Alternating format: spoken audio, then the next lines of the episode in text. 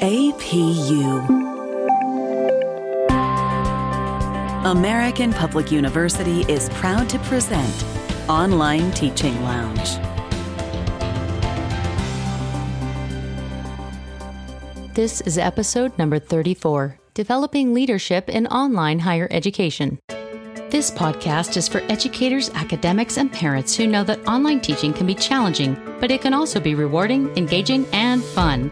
Welcome to the Online Teaching Lounge. I'm your host, Dr. Bethanie Hansen, and I'll be your guide for online teaching tips, topics, and strategies. Walk with me into the Online Teaching Lounge. Welcome to the podcast today, and thank you for joining me for this chat about developing leadership in online higher education. Some of us think that people are just born natural leaders. In fact, this is a really common belief. This is called the trait based leadership model. And of course, this is a theory from the 17 and 1800s. It's very old and outdated. Since then, many leadership theories have come along, and primary in those theories is the skills based leadership theory. Under the skills based leadership theory, we believe that the skills needed to be an effective leader can actually be taught. Some of these are technical skills, some of these are conceptual skills.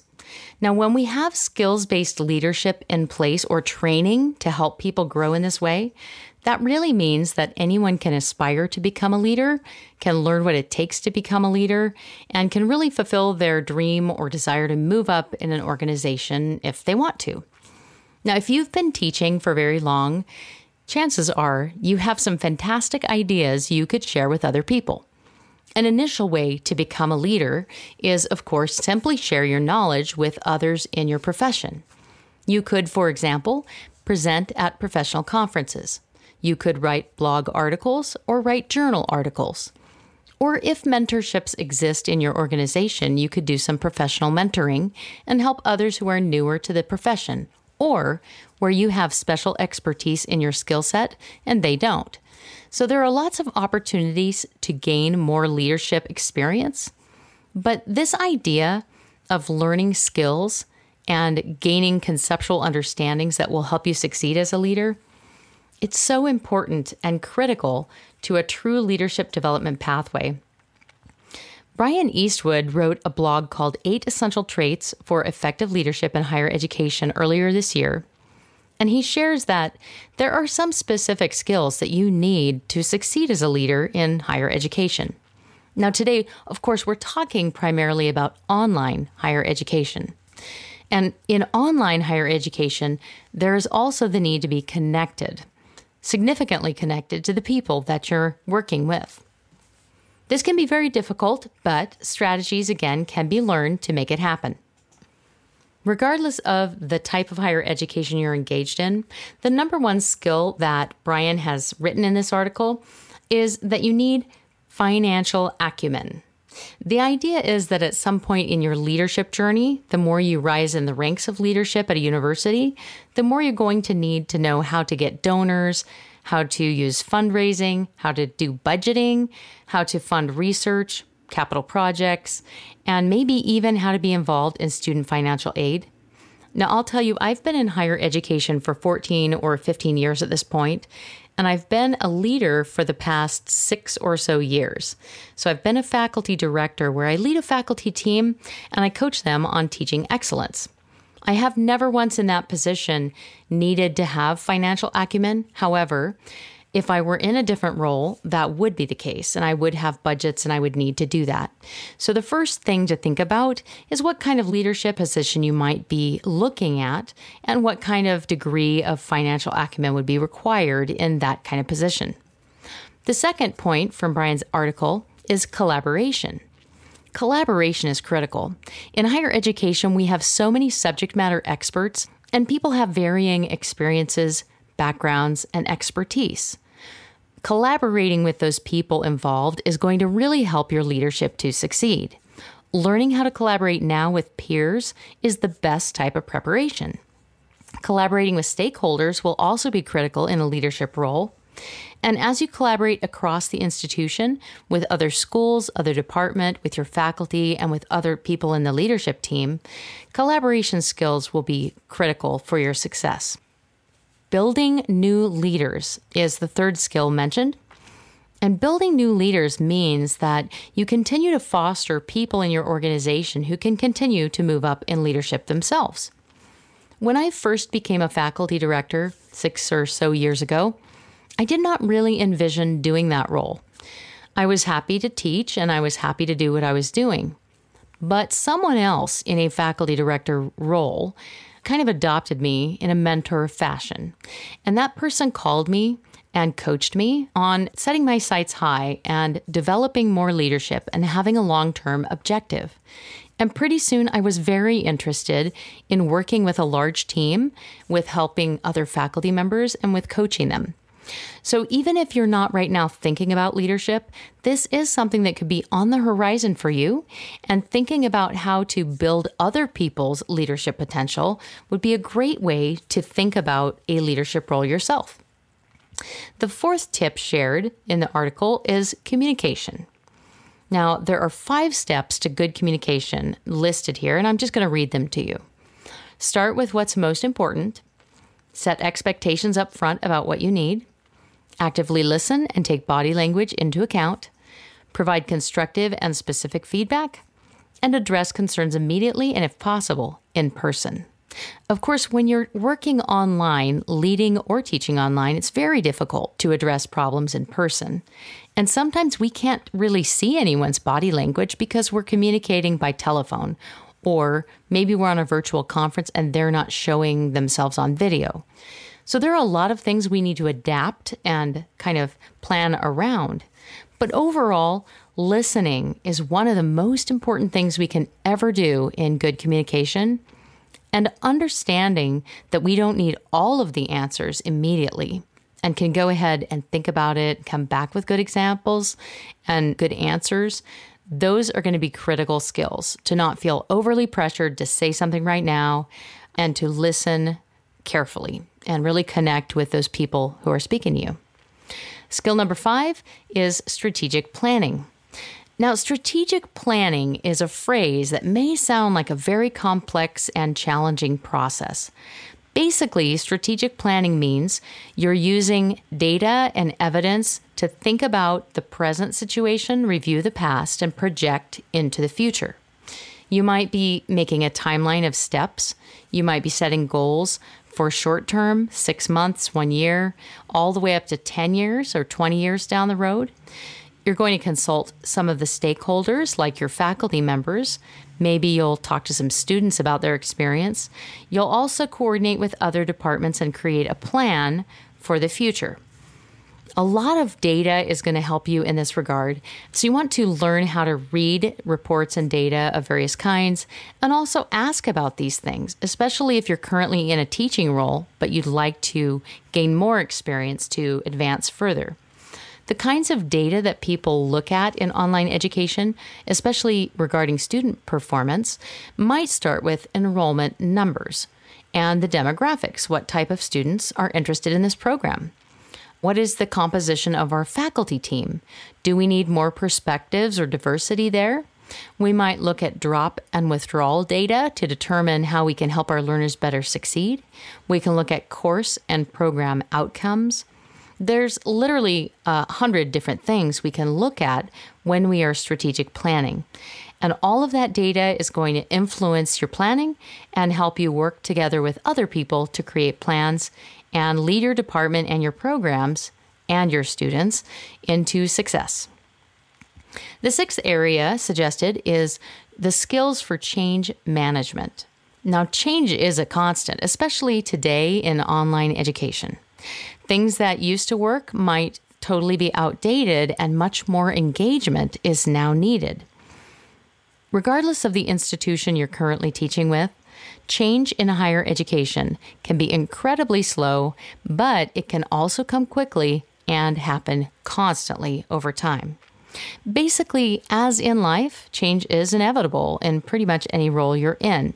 So, if you're aware of good change management strategies, this is going to help you achieve change when you're working with teams one of the most important things to think about when you are conducting some change management is to collaborate with the people involved, to determine how it's going to impact them and to actually hear them, listen to them, let them have a voice, ask for feedback from students, from faculty, and take them all into consideration when you're making decisions. The more you can do that, the better off you're going to be when you're planning the steps for strategic growth over time. And you're going to have a better chance of communicating effectively when you've already primed the pump by talking to people and listening to them. The seventh skill is commitment to diversity. Now, committing to diversity not just talks about your student body and recruiting students from all different types of groups, but also your faculty. You want faculty that reflect the student body, but also reflect a lot of diversity that simply exists in the world. You want lots of inputs, lots of backgrounds, lots of levels of expertise, various races, cultures, and genders. And we want to include everyone who is qualified to be there and can share something of benefit to our students. And we're really going to get a lot of great perspective from diverse groups. So, this can be part of your hiring practices. It can be considered in terms of where you're recruiting and also your long term planning. And then, lastly, this is intellectual curiosity. Of course, a lot of us got into higher education because we love to learn, or maybe we had great learning experiences ourselves when we were in our younger educational years. Many of us can list several instructors we had that really made a difference in our lives. So if you're intellectually curious, that's a bonus. If you've stopped learning for a while and need to rekindle the flame, it doesn't take much to really get your fire burning again. So you could try a new discipline, take a class, learn something new, get into a study group, a book club. You could create a club with a student group. And that might even be more exciting because you're helping the learners who are students right now continue to grow in your area. So be thinking about how you might improve in your educational leadership skills, not just in these eight areas, but also in creative ways that appeal to you. You can develop the skills to become a great leader, and thinking about continuing to be more of a leader in the future is always a good thing. Now, I was at a workshop just recently called Cultivating Leaders. If you build it, they will come. It was a wonderful opportunity to learn about how Stephanie Henshaw, the Senior Vice President of Academic Affairs, and Natalie Pelham, the Senior Director of Training and Development from the American College of Education, run some of their leadership preparation.